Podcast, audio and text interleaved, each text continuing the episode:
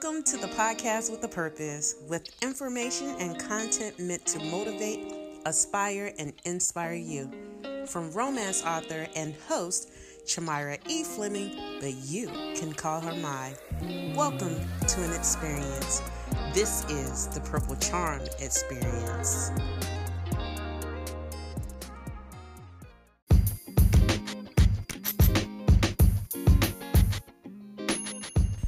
Hey, hey, hey, everyone, and welcome again this week for another episode of the Purple Charm Experience.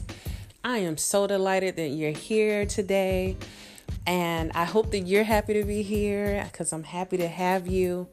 Um, thank you so much. Before we even get started, I just want to say thank you for the support.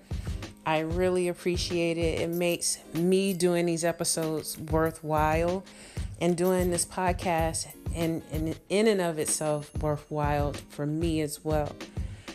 Um, you know, I like to kick every kick every episode off with uh, my quote of the day. It's meant to motivate, aspire, and inspire you as well as myself. And I'm a huge advocate for creating your own lane for opportunities to exist when there are when there are none. You know. And that's why I want to share today's my quote of the day by a comedian by the name of Milton Mur- Berle. And he says, if opportunity doesn't knock, build a door. So I wanted to, to think about that for a minute. You know, why wait for opportunities to come to you? Why should we do that? You know, we often talk about if you don't have seen an opportunity, you shouldn't even wait for it to come to you. You should create your own opportunities. And this quote, I feel like it encourages you and myself to create our own opportunities. And it reminds us that we control what doors are available to us. And we don't have to wait on anyone else. And we should not wait for what we want. I, I you know, I, I happen to think that, you know, we must be organized, properly plan things out, and put action behind the things that we want in life. This is how I conduct myself when it comes to going after certain opportunities um, for me. And I say that because I feel like the key here is to go after what you want, regardless of whether there's an opportunity or not, because eventually that door you created will be what opens and leads you to a bigger, better, and brighter opportunity. You know, oftentimes you have to you have to create the lane for you to be able to exist in. You know, a, a lot of times there's barriers to you being able to um, get to a particular opportunity. Um, and it may take you doing the work, laying the groundwork, in order for the opportunity to be revealed. Even if you have to build many doors before a door opens to you, you know, do it. You know, I say all this to say um, be- this because we all know the saying when a door closes, the Lord opens another one. And sometimes it's the door that was open as a result of the other one being closed that you're supposed to walk through in the first place. So I close the message today, I'm closing by saying that if you build a door, don't be afraid to bust it wide open and walk through to f- your fullness and your your greatness. You know, be willing to take chances, take risks in spite of the fact that you don't know what's ahead of you. You don't know what could happen once a door is closed to you all you can do is just hope for a new opportunity by doing the work, building the door, and making opportunities for yourself happen. You can't wait on anyone else to do it for you. You got to go out there and get it yourself because there are plenty of people out here that are willing and able to put in the work to go against the grain that is willing to not be a part of the status quo and that's going to make it happen regardless of what you tell them can be done what i say can be done done or not done they're going to get it done.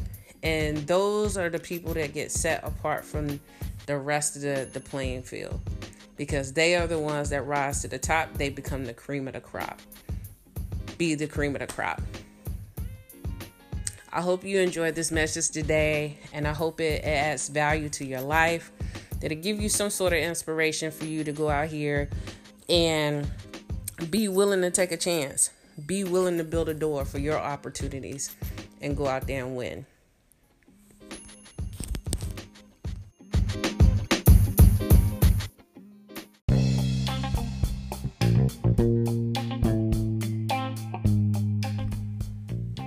So today I wanted to talk about um, my love affair with Downton Abbey. And I wanted to bring up this series because I super enjoyed watching it when it first aired um, in the like 2010 to 2015. Huge fan of watching it every weekend, every Sunday when it came on.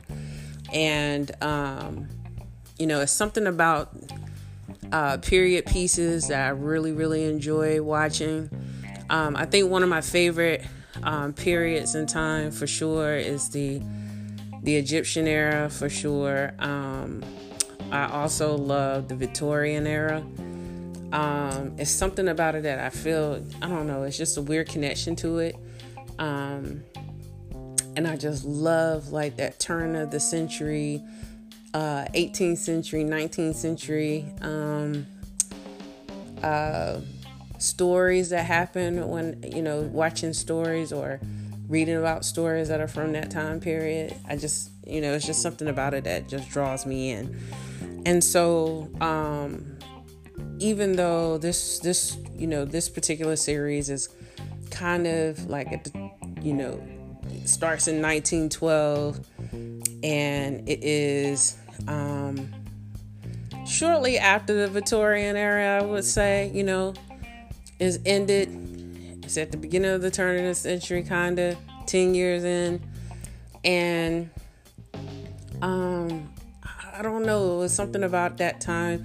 I love, you know, the European lifestyle from that time. That time, and uh, I, I couldn't help but to fall in love with the with the story back then. And so recently, because I've watched everything, I'm a huge uh, TV buff. Um, I watch everything. I tell you, I watch everything. I watch everything. Literally, uh, reality TV, um, dramas, um, sitcoms, um, everything that's on Netflix, everything that's on Amazon Prime. I watch a lot of TV. Um, I read too. I read a lot too, but um, but I just I for some reason I I had this desire to go back to Downton Abbey and watch again, and I fell in love all over again. And I wanted to talk about it today because I wanted to, you know, draw a comparison of why and how this series inspires me time and time again. It over and over. I could watch an episode, I could watch something from it, and it gives me an idea for a chapter or for a storyline or for something that I'm working on. I literally um, watch all all of the um, the seasons again and the other night, I literally woke up at two o'clock in the morning, and I had to get this saying, this this beginning um, piece out of my head because I knew that it would be a great opening to a chapter or to a segment in my third book. Now, I've told you all that I, I have finished the book and I have, but I'm still editing, I'm still cleaning, and I'm going back and I'm rewriting some things. I'm beefing up some areas. I'm doing some background because I really want this story to be a good one. Like, I really want when it drops that people really, really connect with it. And I want the characters to carry the story well, you know, to the point where you want to know what's going on behind the scenes with these people and understand their backstories too. So that's where I'm working. But I love Downton Abbey because, you know, like I said, I'm I've been a huge fan of the series and I've watched the series since it first aired in 2010. And although it's no longer on the air, I still enjoy rewatching every old episode. And as I stated before, I began watching the series again as if I was a, new to it, like I had never seen it before. And I fell in love all over again. And I one of the things that I love about it is that it has all the elements a fan of romance love, in my opinion. Um, from the fashion to the romance to the drama, the scandal, it serves as a unique inspiration to me as a writer and as an author because it gives me that that juice that I need you know if I'm having writer's block or if like I said if I just need that extra push to do something different or write something a certain way in my story and it inspires me as a romance author because of his ability to tell many stories that draws me in as a viewer. So every main main story or side story or backstory makes me want to know more, and it keeps me engaged even to this day. Six years after the show has ended, I find myself trying to write in this manner, and with the ability to and the goal to draw my readers in to my stories as if they're viewers to a, a series like Downton Abbey. You know, I want them to connect with my stories like I've connected to a series that I love or a book that I've loved that I love. And you know, I find myself I always say that I, I find myself I can lose myself in the so- stories um the Downton Abbey stories because of the time period. Like I said, it intrigues me. It it is one of my favorites. And I'm curious about the lives of the Granthams and the Crawleys and everyone that have that come in to their orbit and, and engage with them. You know, it makes me curious about how I can create these orbits around my characters to draw, you know, uh, the characters in? What is it about my characters that make people in the story gravitate to them? Kind of like, you know, the Granthams. It's interesting that, you know, their family exists within each other, but they actually have people that constantly gravitate into their orbit, you know, in the stories, in and out of the, you know, their lives and I tried to figure out a way that I can, you know, create that same kind of um, magnet uh, magnetism with my characters. And rewatching Downton Abbey gave me some really, really great ideas for making my third novel more juicier, um, more attractive to read. And like I said, I try to write, you know, I think I've said this before when I talk about my writing style. Try to write each chapter as if it's a mini story within, you know, a mini story within the greater, larger storyline of the, the book. And also, the drama between the characters are juicy and relatable. So, that's something I enjoy doing. I enjoy making my characters seem realistic. And you just don't know the number of people who have read my books that come up, to, you know, talk to me afterwards and they they'll ask, "Are you sure this story wasn't about somebody in your life? Are you sure this wasn't about somebody you know?" And to be quite honest, you know, I don't write about you know, I don't use people um, that I know as, um, you know, as uh, examples for my books. I might um, base the character off of someone I've seen on a TV show, like um, like when I wrote when I was writing Three's a Charm, I was watching a lot of reality TV. Like I said, I was watching a lot of uh, Married to Medicine. That was back when it first, you know, came out. And that summer, I was watching like the first season of the the show, I believe it was, and also um, the Braxton's Family Values back then, and listening to a lot of Toni Braxton too. And so that story, that that book came about from listening to all that. And um, but no, I've never looked at a friend of mine or a family member or someone I know closely and say, you know what, I'm gonna write this story and I'm gonna put that that person in this book. I'm gonna base this this person on this person that I know. I've never done that before. All of my my characters have been, you know, pretty much organic. I've based Nate on a celebrity, you know, and then everyone else have been just just fluid. Nate and Violet was based on Prince, so that was about it. and um but everyone else have been pretty fluid from there. So, um, but Downton Abbey is just one of those those stories for me. It just never gets old.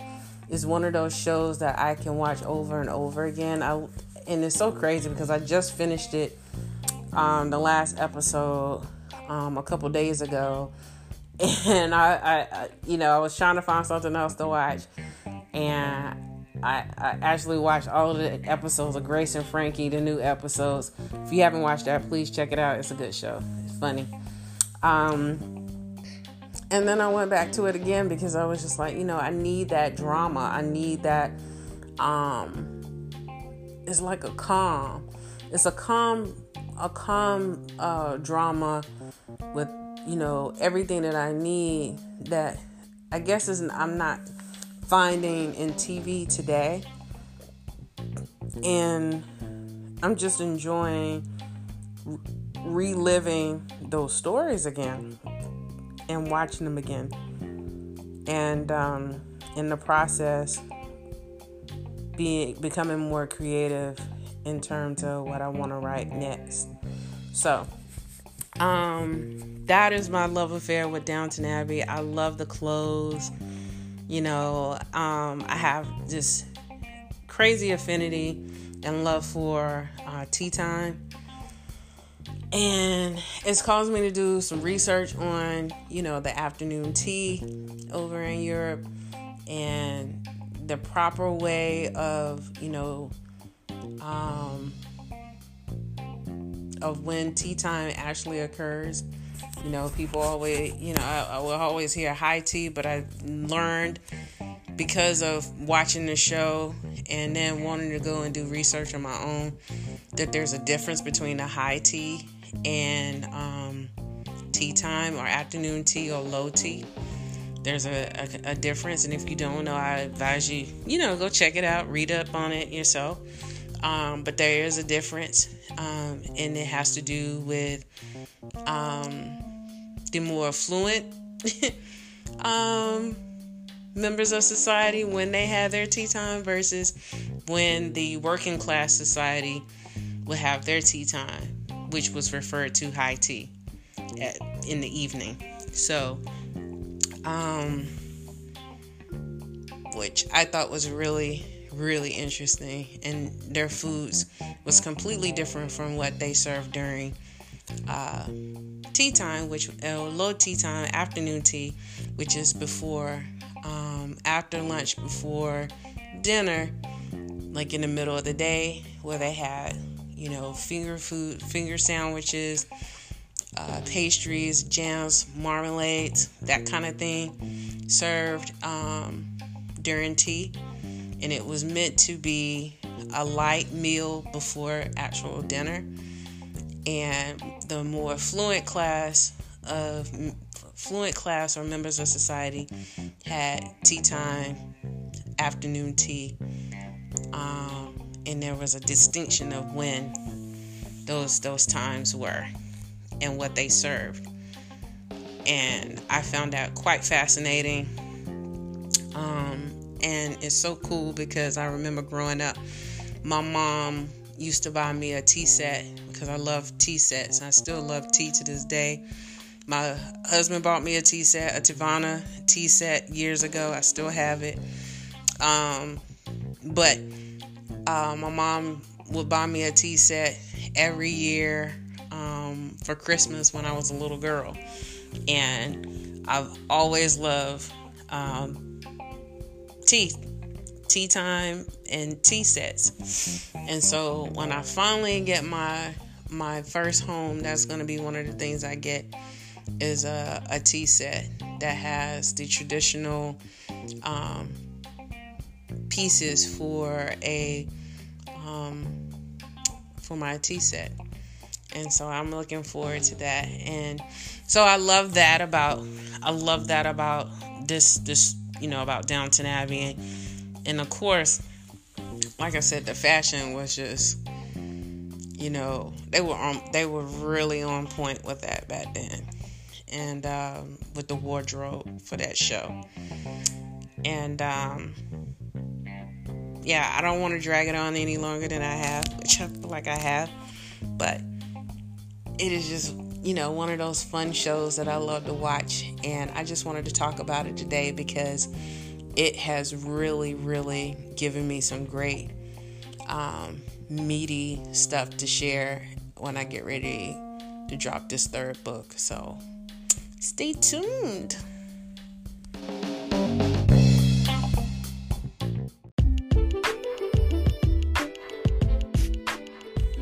Hey, hey, hey, everyone. So now it's time for one of my favorite parts of the episode. You all know it as my sip of the week. And this part of the episode, I love to share things that I love to sip on, um, such as wine, spirits, cocktails, what have you. I like to share some of my favorites uh, with you. And also, I if you have the ingredients, please feel free to make you a glass or you know drink your favorite um, your favorite sip especially when we get ready to get to the next portion of the episode when i read uh, an excerpt from the book three's a charm. But today i have a great sip for you. It is one of my favorites. I love to drink this this particular um, cocktail during the summer months, particularly as we're starting to wind down the summer. And since we're in August and getting ready to go into September, this is typically when I would um, begin drinking this particular sip. Last year, I closed out the summer with this particular this particular cocktail, and it is called Aperol, the Aperol Spritz. Um, this particular uh, cocktail um, is a classic cocktail. It was very popular during the 1950s, and um, to me, it is, you know, it's one of the, a really really cool uh, sip. It has this beautiful um, coral or orange color. Um, it's light and bubbly with hints of citrus and herbs. And to me, is probably one of the most refreshing mixed drinks of of them all. And um, I like it because uh, it's a it's a beautiful drink, especially when you um, have it in a, a nice tall uh, wine glass. Um, I just think it, it just it's a it's just a sexy drink, you know, and um, very to me it kind of sophisticated too, and um, but this drink is uh, renowned all over the world, uh, reaching max popularity in the, in the 2000s.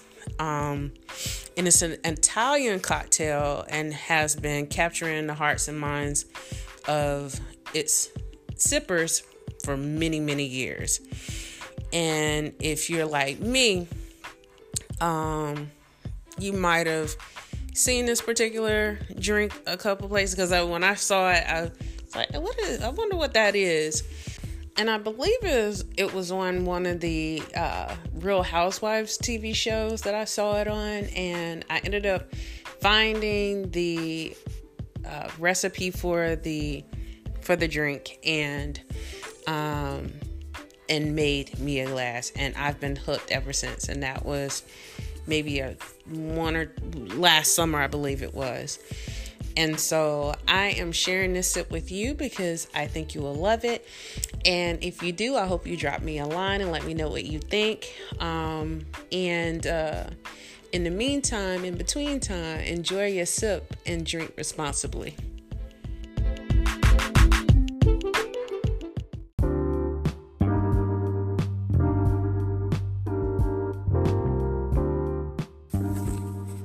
Hi, everyone. So, today I have another reading for you, and it's going to be from my second book in the Purple Charm series, Three's a Charm. This reading comes from chapter 2, and it goes a little something like this. The digital numbers on the alarm clock pierce through the darkness like daggers and Monica fixated on them. Lying awake and waiting patiently for six o'clock in the morning. Just a few hours earlier, she had heard the slight creaky sound of the bedroom door as it opened and closed before the unfaithful married man, without any regard for his wife, carefully slipped into bed next to his wife he'd become a stranger in his own home. But little did he know, the more he behaved in this way, the more she pulled away. Each day, she was losing a little more of the love she had for a man she had once loved deeply, once protected, and once cared so much for. For years, Monica had tolerated his behavior. She would always let him charm his way back into her heart. Now, this man was quickly becoming someone Monica felt like she barely even knew. Monica arose from the bed, ignoring Adam. She went through her normal morning routine and dressed for work. She didn't worry about the twins because they were old enough to get themselves off to school a beauty in her own right. Monica's appearance was stylish and she had a quiet confidence. The bombastic sexiness of her astrological sign was something she embodied fully when she was in full alignment with the goodness in her life. This phase of her life was a total contradiction of whom she truly was at heart, and she didn't like always feeling down. I was down, but I'm not out, she thought as she styled her hair. Dressed in a chevron textured black pencil skirt with leather waistband and a black blouse with tan polka dots and a black jacket, she felt like her old self. She felt the confident Monica who didn't give a damn coming through this morning. I don't have to take this shit from this man. I could do whatever I want. For once, I'm going to add some spice to my life. He doesn't know who he's messed with.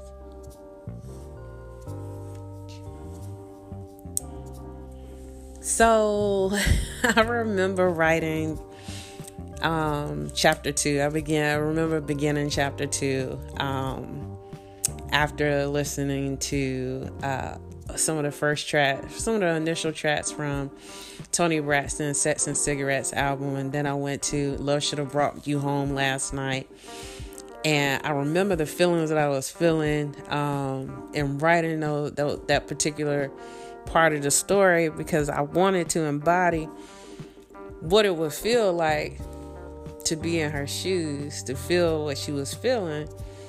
And I thought about the movie Boomerang and how Halle Berry was pissed off when um, Eddie Murphy didn't come home. And she was like, Love should have brought your ass home last night. And all of these things, just, you know, these images of movies or of women that I've seen um, upset with the men in their lives and how they were treating them. And I just took on that feeling to write this part of the story and allowed myself to be able to feel what Monica could have felt in that moment. And, you know, as women, we have our, our issues. And I, I'm not even gonna lie, there have been times even when in my my own marriage where not my husband have done anything like what Adam has done, but um, which you will find out later. Um, but just being a man and just, in my opinion, inconsiderate of the fact that, hey, give me a call, let you let me know that you're on your way home or where you are, or you know. And so, and it's just little things like that because I feel like as women, we constantly tell the men in our lives, just, just let me know what's up. Let me know what's going on. And I don't know a woman that hasn't experienced that at some point where the man in her life is just being a dude.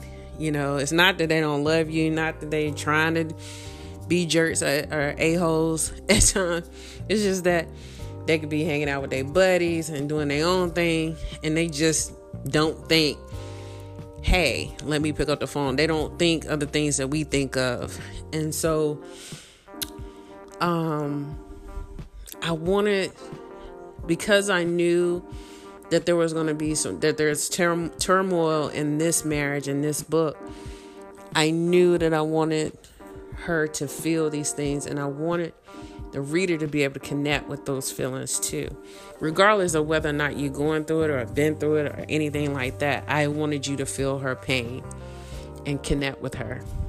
And so I distinctly remember writing this part of the story, and it was, you know, um, a very a very cool and enlightening moment to be able to write this because it was almost as if I was writing a movie in a sense because um, I was literally able to start seeing these people come alive in front of me as if I'm telling their story, living with them for whatever period of time of the story, and they're telling me how to tell their story to the world. And that's how kind of how I view it when sometimes when I write the stories as if when I create these characters, they become like living, breathing entities in these fictional worlds. And it's almost as if they've given me license to be able to tell their stories to the world. And I try to do it in such a way that's authentic to them as characters and realistic and, and relatable to the reader who is experiencing their stories. So, I say that to say, I hope that you enjoyed this reading of Three's a Charm and hearing a little bit of the inside story or backstory to chapter two. Stay tuned for another reading next week when I share another another piece from this exciting and spicy book.